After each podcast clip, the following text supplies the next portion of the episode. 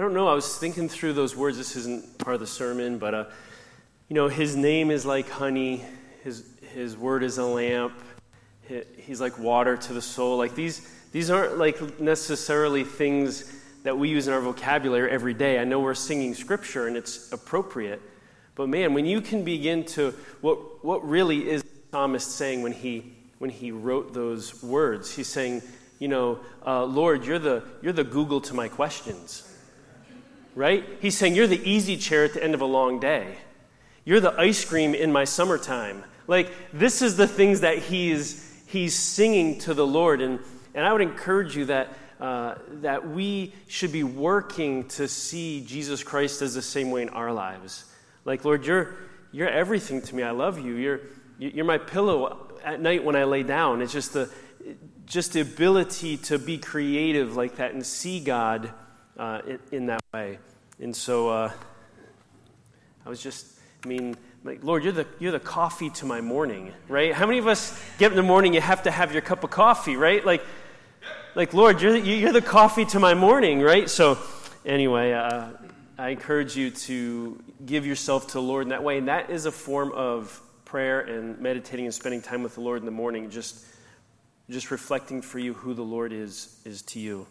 Uh, anyway, let's move on now. Sermons. Good to see you this morning. Good to see those online. Got a few uh, new faces in the house, so uh, welcome. Um, last week we we looked at our will, uh, where Jesus was in the garden. He said to to the Father, uh, "Not my will, but Your will be done." And we realize that that's a tension in our lives, the ability to put our will aside and adopt the will of God for our lives. Um, and we talked about that. And so we recognize, though, that our will is just the ability to make choice, and that there are influencers that influence our will. And some of those influencers are our mind, just the things that we think about, the things we believe. It's our, our body, uh, whether we're hungry. Uh, even the psalmist just said, right, you're water to my soul. Like you just thirst, right? So there's there are needs of the body. And then there's social context that just influence our will, our, our decisions. And if we looked at if we change or we modify these influencers, we'll be better able to adopt God's will as our will and be successful as carrying that out. Why is this even important that we talk about it? It's because as followers of Jesus Christ, uh, we seek, we desire to emulate, we desire to be, reflect, be like Christ in our thoughts in our words, and in our actions. And one of the things Christ did was he came to do the will of the Father, right? And so, therefore, it should be our desire to do the will of God uh, the Father. And so, um, anyway, we talked about that last week, and uh, this week we're going to talk about another influencer that we really need to look at that we didn't look at last week. And it's an influencer that every single New Testament writer writes about in some way, shape, or form. So it's a very important one. And so let's look at 1 Peter chapter 5 in verse 8.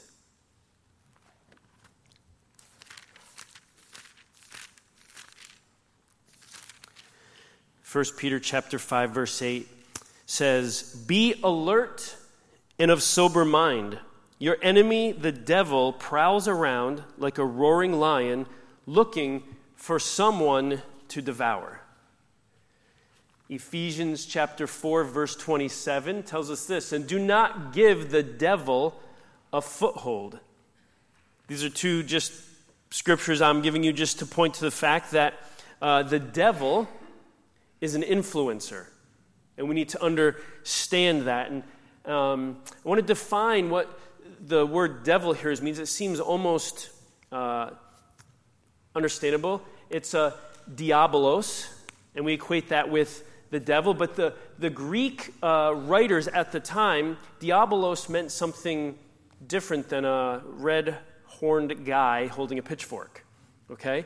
And it's this Diabolos in Greek writing was a slanderer or a false accuser.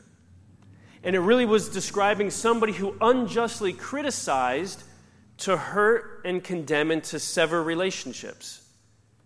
So we understand diabolos to mean the devil, and rightfully so, because when we add, uh, uh, uh, we change it from an adjective to a noun, it becomes a person, and that's what we've, we've done. But when this was written, it was used, it used this word as an adjective a slanderer, a false accuser.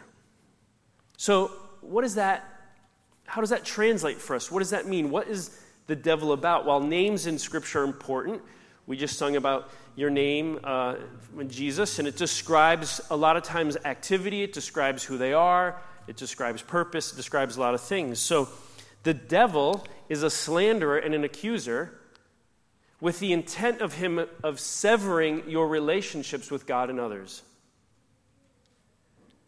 I don't know about you, but every time the devil's active in my life, usually there's a either result in being farther away from the Lord or I have a broken relationship with somebody I know. That's usually the outcome, right?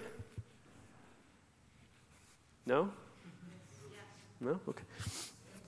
So the devil's will is to destroy you by severing your relationships with God and with others. You say, well, how does that destroy me? Well, first of all, your relationships with others, it's usually the people who care for you, who love you, who are friendly to you, who you do life with. And when you sever those relationships, it's painful, right? Somewhere along the lines, it hurts when those relationships are severed. And the real de- uh, destroying happens when your relationship with the Lord is severed and then you don't spend an eternity with the Lord. And so he's ultimately destroyed you for eternity, which is what Jesus came uh, to, to change. So, this is the devil's will. The devil's will is to destroy you.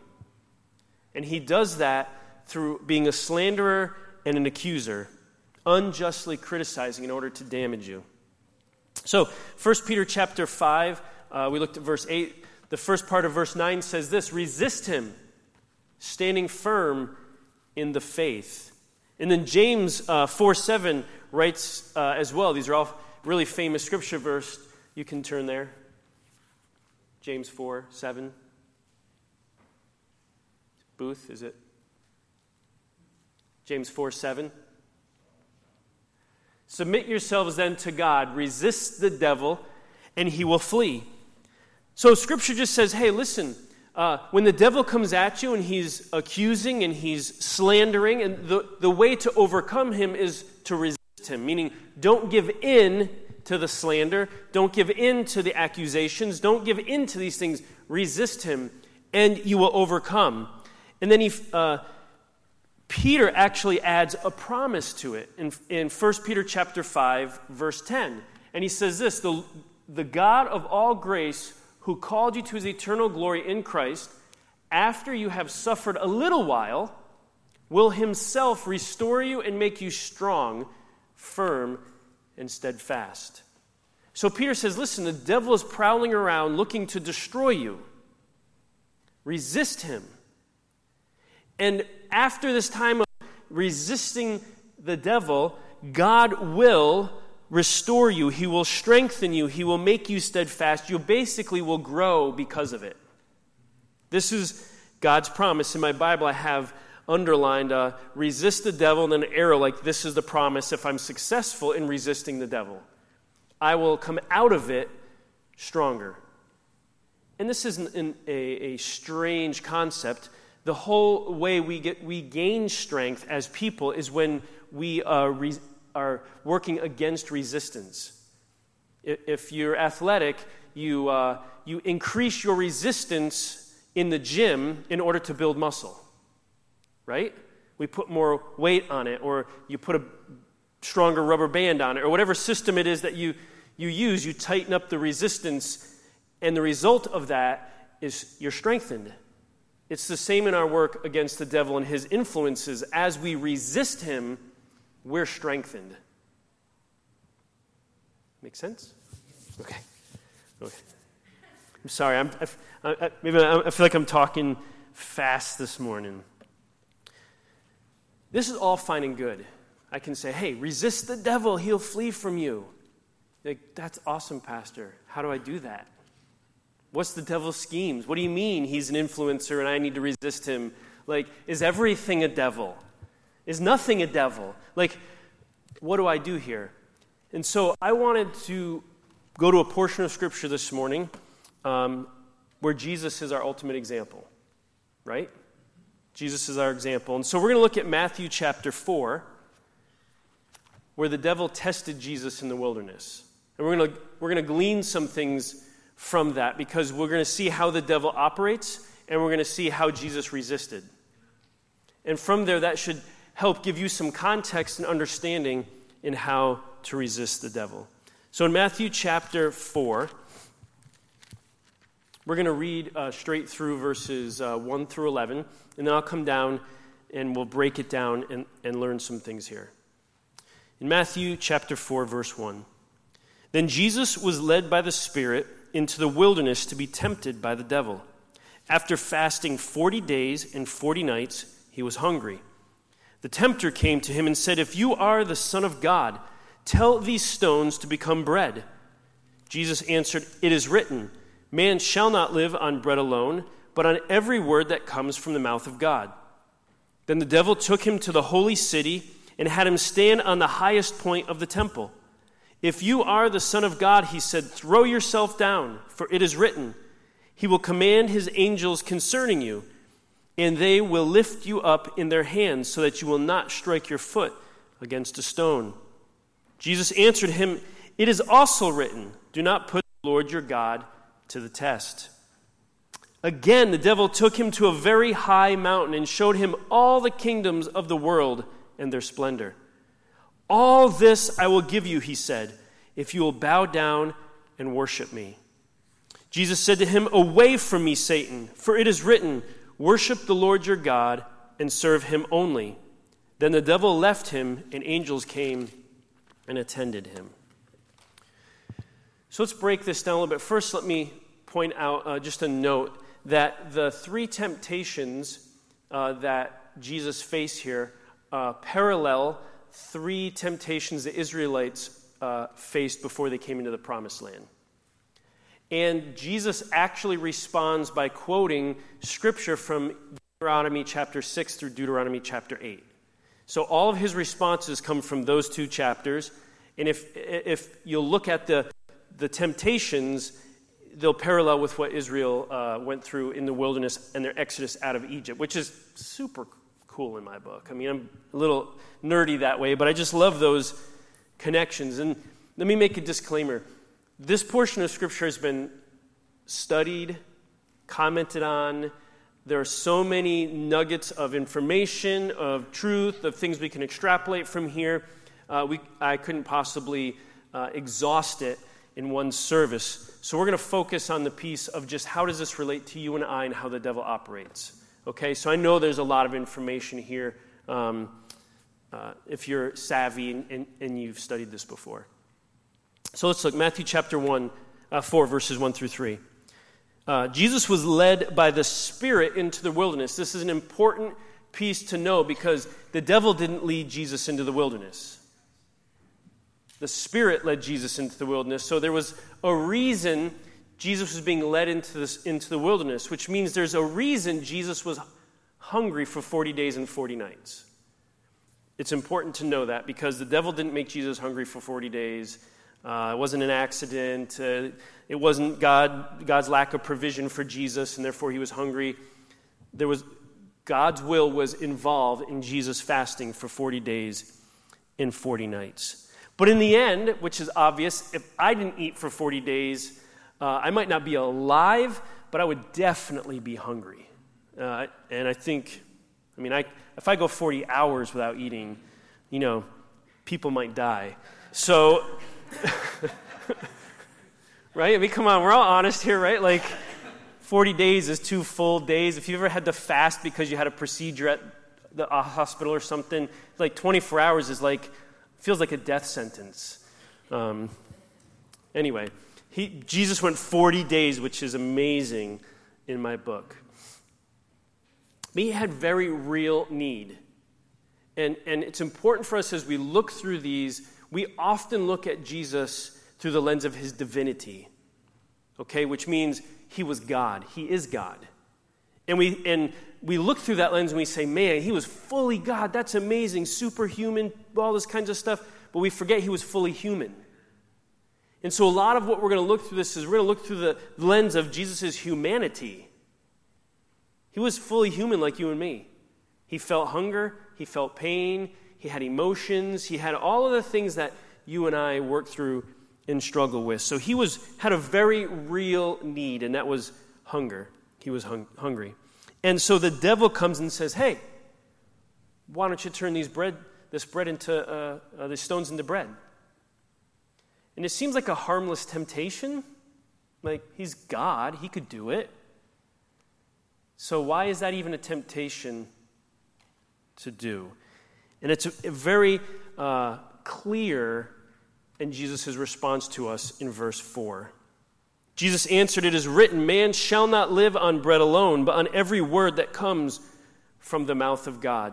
Again, lots of stuff we can talk about here, but here's, here's the thing Jesus is communicating the fact that it was God's will he was out there fasting, and the devil was bringing his very real need before him and saying, Hey, you have a very real need to eat, and you can take care of that. And so, where the conflict is, is the priority of God's will versus Jesus' need.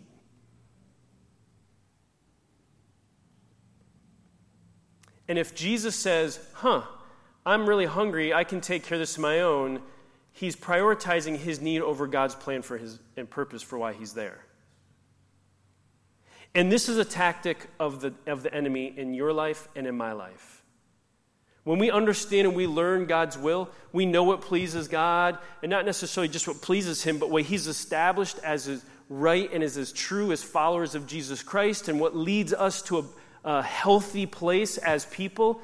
When God has established that, and then it seems that a need we have conflicts with that, we are very tempted to prioritize our need above God's will.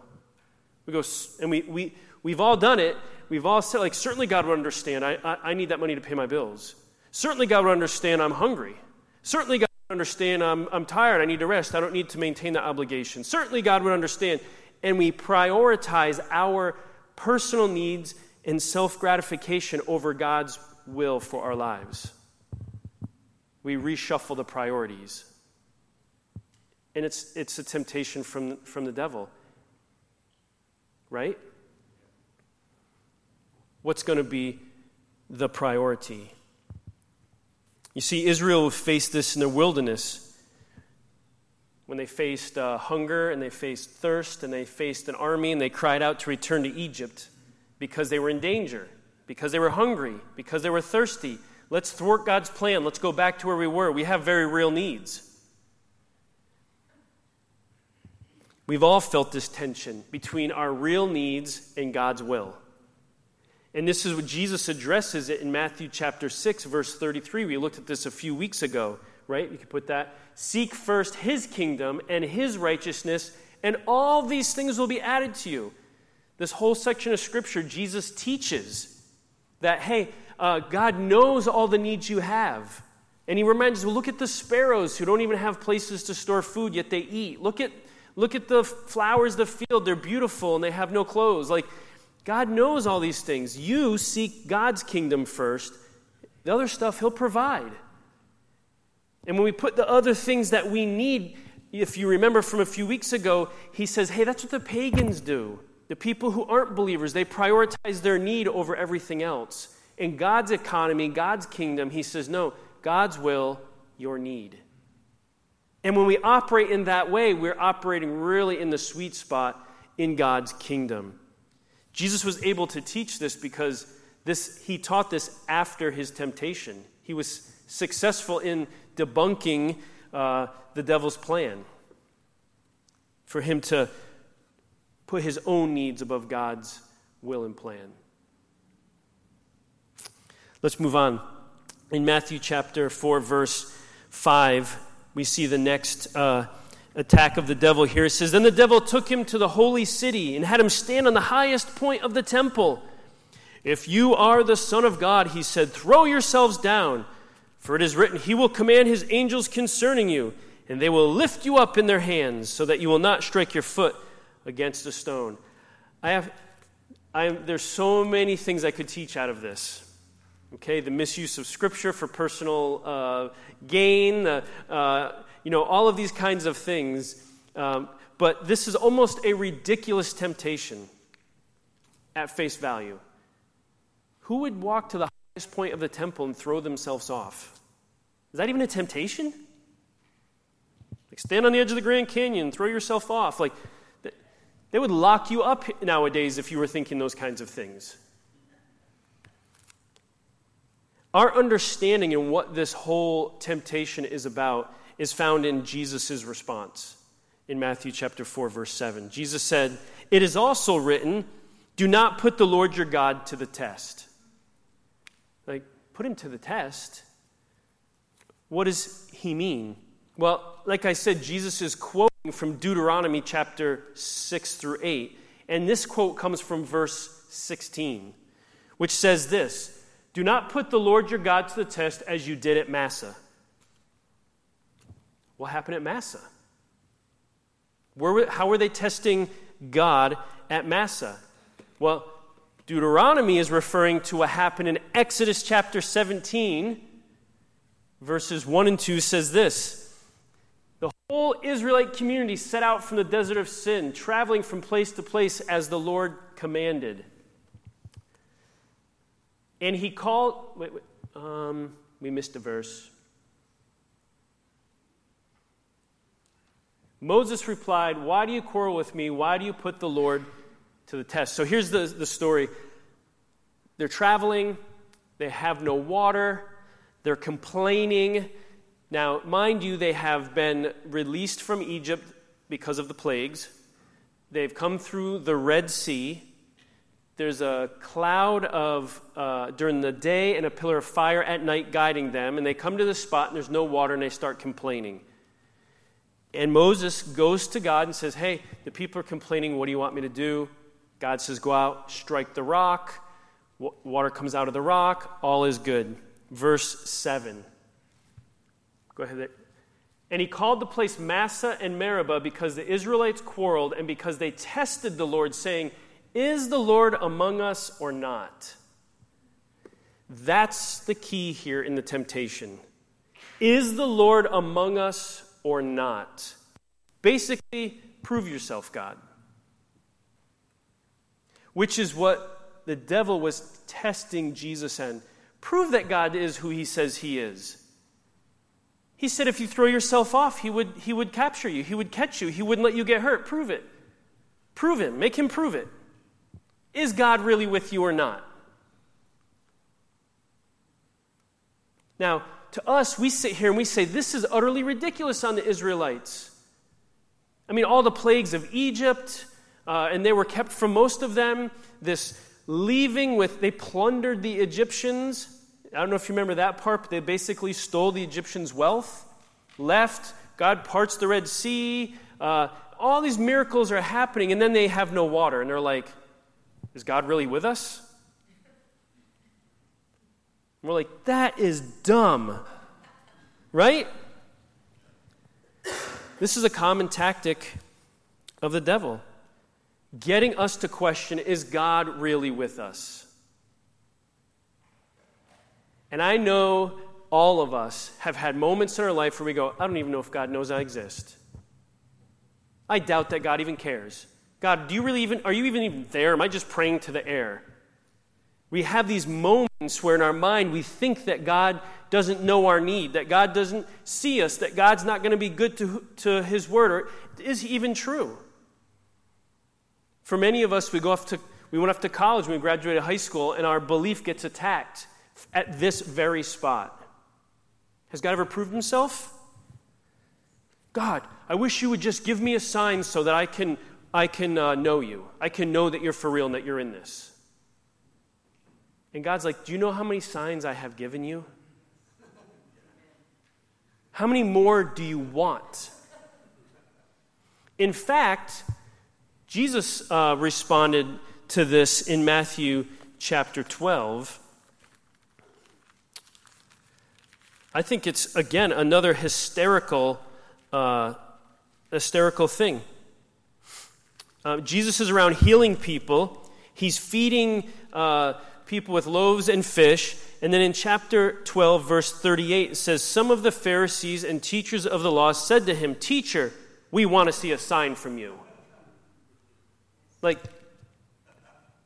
that dude had leprosy. That guy was blind. That guy was this. I fed 4,000 people with two fish. Like, you want a sign. Like, what else do you need? And here's Jesus' response A wicked and adulterous generation asks for a sign, but none will be given it except the sign of the prophet Jonah. For as Jonah was three days and three nights in the belly of a huge fish, so the Son of Man will be three days and three nights in the heart of the earth. He says, The sign is I'm going to die and I'm going to raise from the dead. I'm going to ascend to heaven. That's the sign you have. Everything else is gravy. If that's not proof enough that he is God, that, that he was buried three days in the earth, rose in great power, not only from, from death to life, but ascended into heaven, you say, Well, I haven't seen it with my own eyes. Maybe you haven't seen it with your own eyes, but you've experienced the Spirit of God in your life. You've experienced that radical change in your mind as soon as uh, you said yes to Jesus, or as soon as you invited Him and you started thinking different. You started seeing different. You started hearing different. What is that? That's not an accident. That's a sign from God. Right? All of a sudden, your friends around you, like, you, you're different. You don't talk the same. You don't act the same. That's because that's a sign. Uh, Jesus came in and he's begun to heal you and set your mind right and all of these kinds of pieces. But for some reason, as people, we, we want more. I need another sign. Are you really with me? Because if you're not, I'm going to doubt. Are, God, are you really among us? It's a trick of the devil. It's that, it's that little voice. Did God really say? He's been using this one since Eve. Did God really say, You won't die? Hmm, hmm, hmm. Gets us questioning. It's a common tactic. Does the devil whisper in your ear? Get you to question, Where's God in all this? God, are you even around? Are you even amongst us? Amongst me? Are you even where are you? Last one we're going to look at Matthew chapter 4, verse 8. Again, the devil took him to a very high mountain and showed him all the kingdoms of the world and their splendor. All this I will give you, he said, if you'll bow down and worship me. Uh, um, again, it sounds like a ridiculous thing. Why would Jesus bow down and worship the devil? Like, it seems like a ludicrous uh, response, but this is classic temptation of, of um, right ends by the wrong means. You see, Jesus knew he was going to be King of Kings and Lord of Lords. He was God. He, he, he knew everything, right? But he's fully human. So he knew everything, but he knew that God's path to get there was meant suffering, extreme suffering to be King of Kings and Lord of Lords. And yet, here's the devil offering him, hey, you can be King of Kings, and you don't have to go through all that suffering. You can just kneel right here and say, I worship you, devil, and it's yours. Hmm. Can accomplish the right, the right end result by the wrong means. I don't know about you, but I've been tempted to take a lot of shortcuts in life. The devil's whispered in my ears, hey, you could, you could accomplish that differently. Won't be so difficult. Won't be so hard. You see, God's will is often, in fact, He guarantees that it's filled with difficulties and unknowns. And we, as a human race, are adverse to that. I don't want difficulty in my life. I'm not going to invite it, that's for sure. I would much rather enjoy a, you know, a sunny day on a mountain peak or a warm day on the beach, right? Like, I'm not going to invite difficulty into my life. So the easy road is often very tempting. geez, I could get, I could come up with the same result by a different way.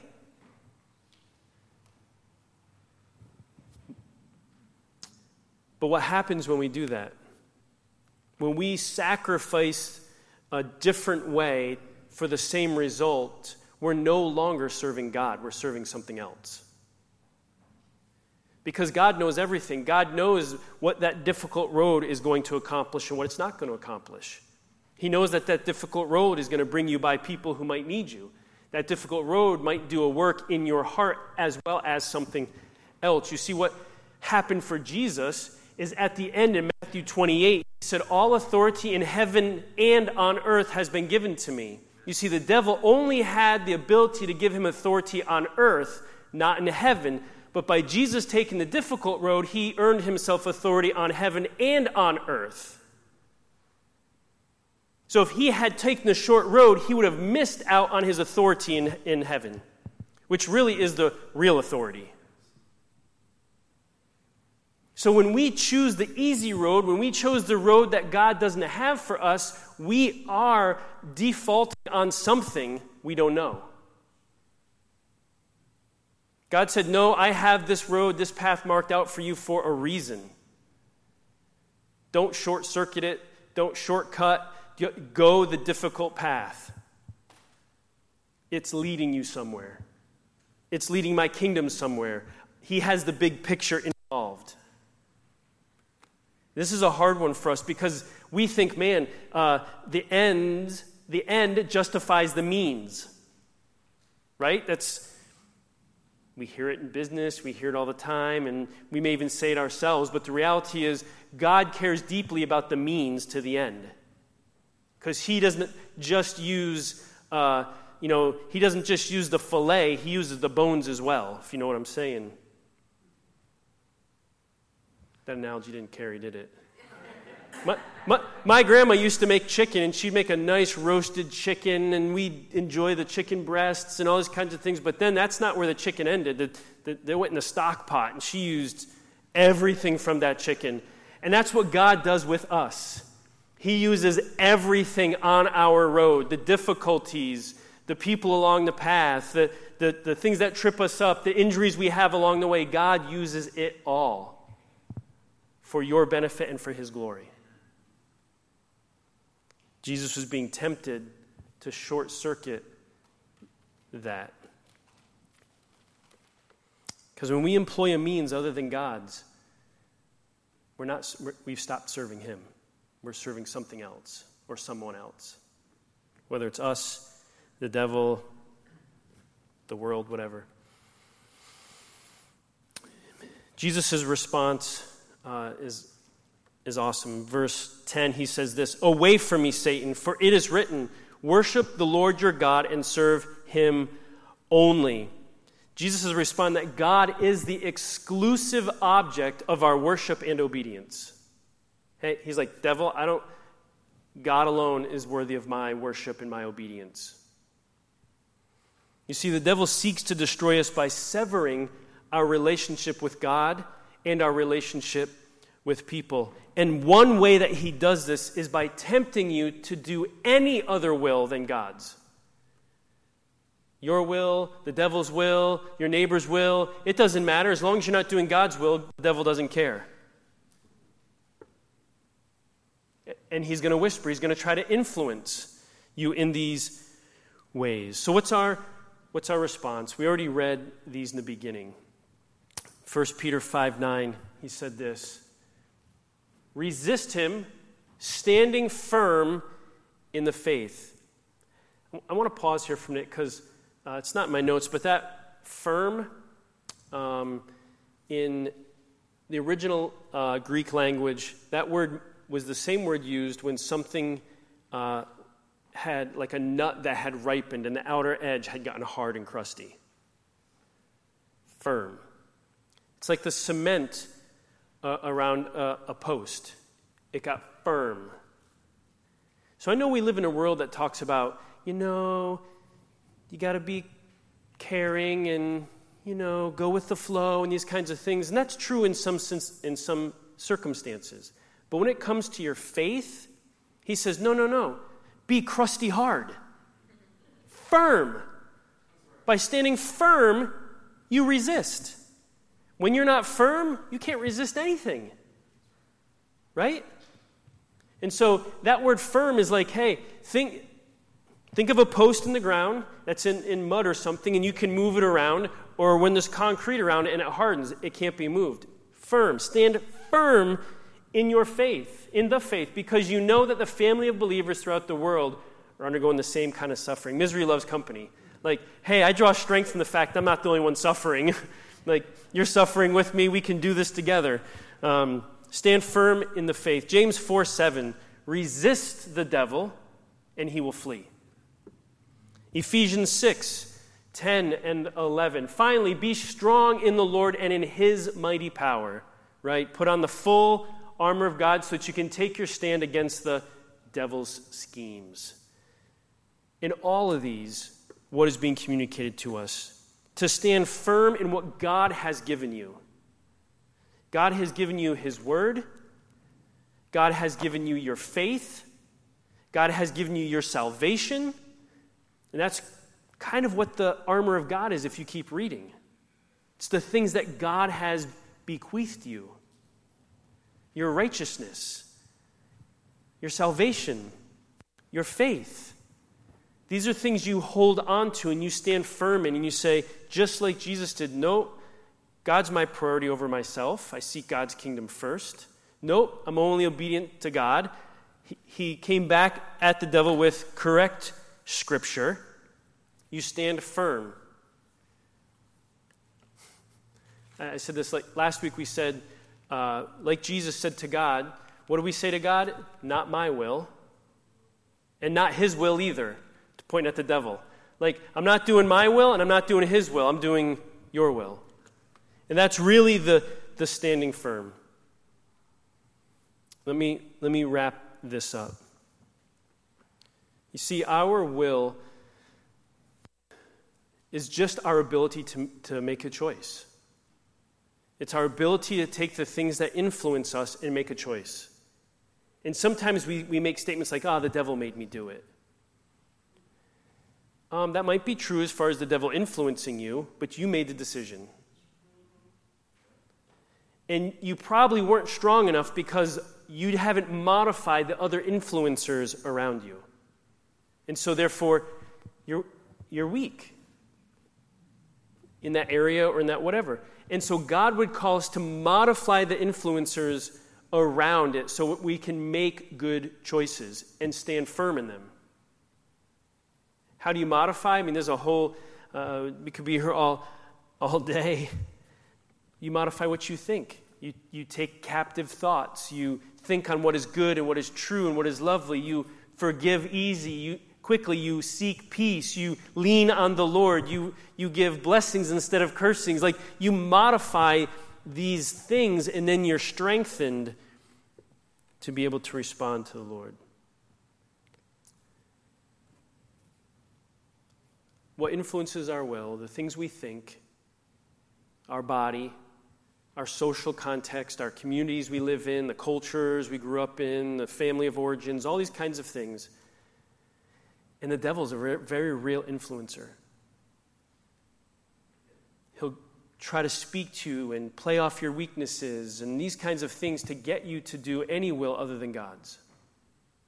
And by doing so, he destroys you by breaking and severing the relationships you have spiritual relationship as well as earthly relationships. He does this through encouraging you to prioritize your needs above God's. He does this by questioning God and demanding that God prove himself. He does this by encouraging us to avoid the difficulties that are involved in doing God's will.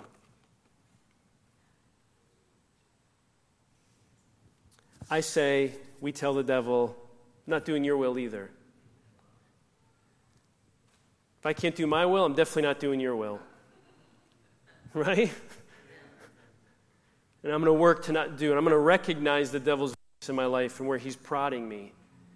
You see those moments of weakness when you're like, Where's God when I needed him? That's the devil whispering in your ear. Is God really among us? When, when God's asking you to, uh, to do something for Him or walk a certain way, and in your mind you start thinking of your very real needs that don't seem that are going to get met if you do that. That's the devil whispering in your ear. Hey, hey, you have real needs. Don't do what God wants you to do. You got to take care of you. You got to take care of your family. Now, we can talk, there's wisdom in these kinds of things. I'm not talking this crazy extremism.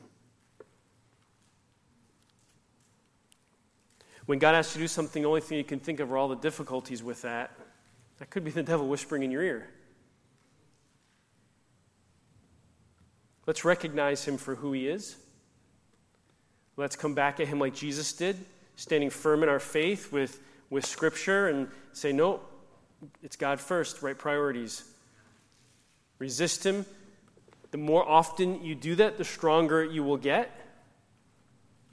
You'll be strengthened. And then you'll find yourself easily doing God's will, where at one point in your life it was, it was difficult climb. I think as we leave this week, just my, my prayer for you would be this is that you would begin to recognize uh, in your life the things that are influencing your will, your, cho- your choices, and modify those so that they line up with God. Whether they come from the devil, whether they come from the way you think, or even if they come from your own personal needs within your, your body. And I don't mean like needs like just food and water and shelter, I mean needs like love companionship. These are very real needs. God exists in, in a trinity, there's community in God. We need each other. And when you don't have community with someone alone, the devil can come in and, and, say, hey, you know, we're apt to maybe leave church or compromise God's best for us because we have this very real need for love or companionship. See it all the time. All the time. Let's recognize it and let's, let's stand against the devil's schemes. Amen? Let me pray for you. Heavenly Father, I thank you uh, that you came and you, you know, you come and you give us all these things we don't deserve this, this grace and this mercy and the salvation and a faith, and you strengthen us with resources, your Holy Spirit. Um, you give us a community of believers. You, you really uh, give us everything that we need. In fact, 2 Peter chapter 1 tells us you've given us everything we need for a godly life. But Lord, we recognize that there's a lot of influences on our, on our choices. And so, Lord, we'd ask that you would help us recognize those influences. And the ones that are influencing us in a way that takes us from your will, we ask that you'd help us modify that, make the necessary changes so that we would be strengthened. Lord, when, we, when it's the devil whispering in our ear, we pray for the strength of, of Jesus to come within us and be able to find Scripture and stand and say, No, God is a priority. God is here even if I can't see Him. I'm not going to avoid the difficult path. God has me here for a reason. Lord, help us. Give us the the courage and give us the strength to recognize these things and be able to say, like Jesus, not my will, but your will. Lord, we praise you today. I pray, Lord, for uh, the folks that are here in person or watching online, Lord, that your spirit would go with us and remind us of the things that you've taught and said. Remind us, Lord, that you're with us always.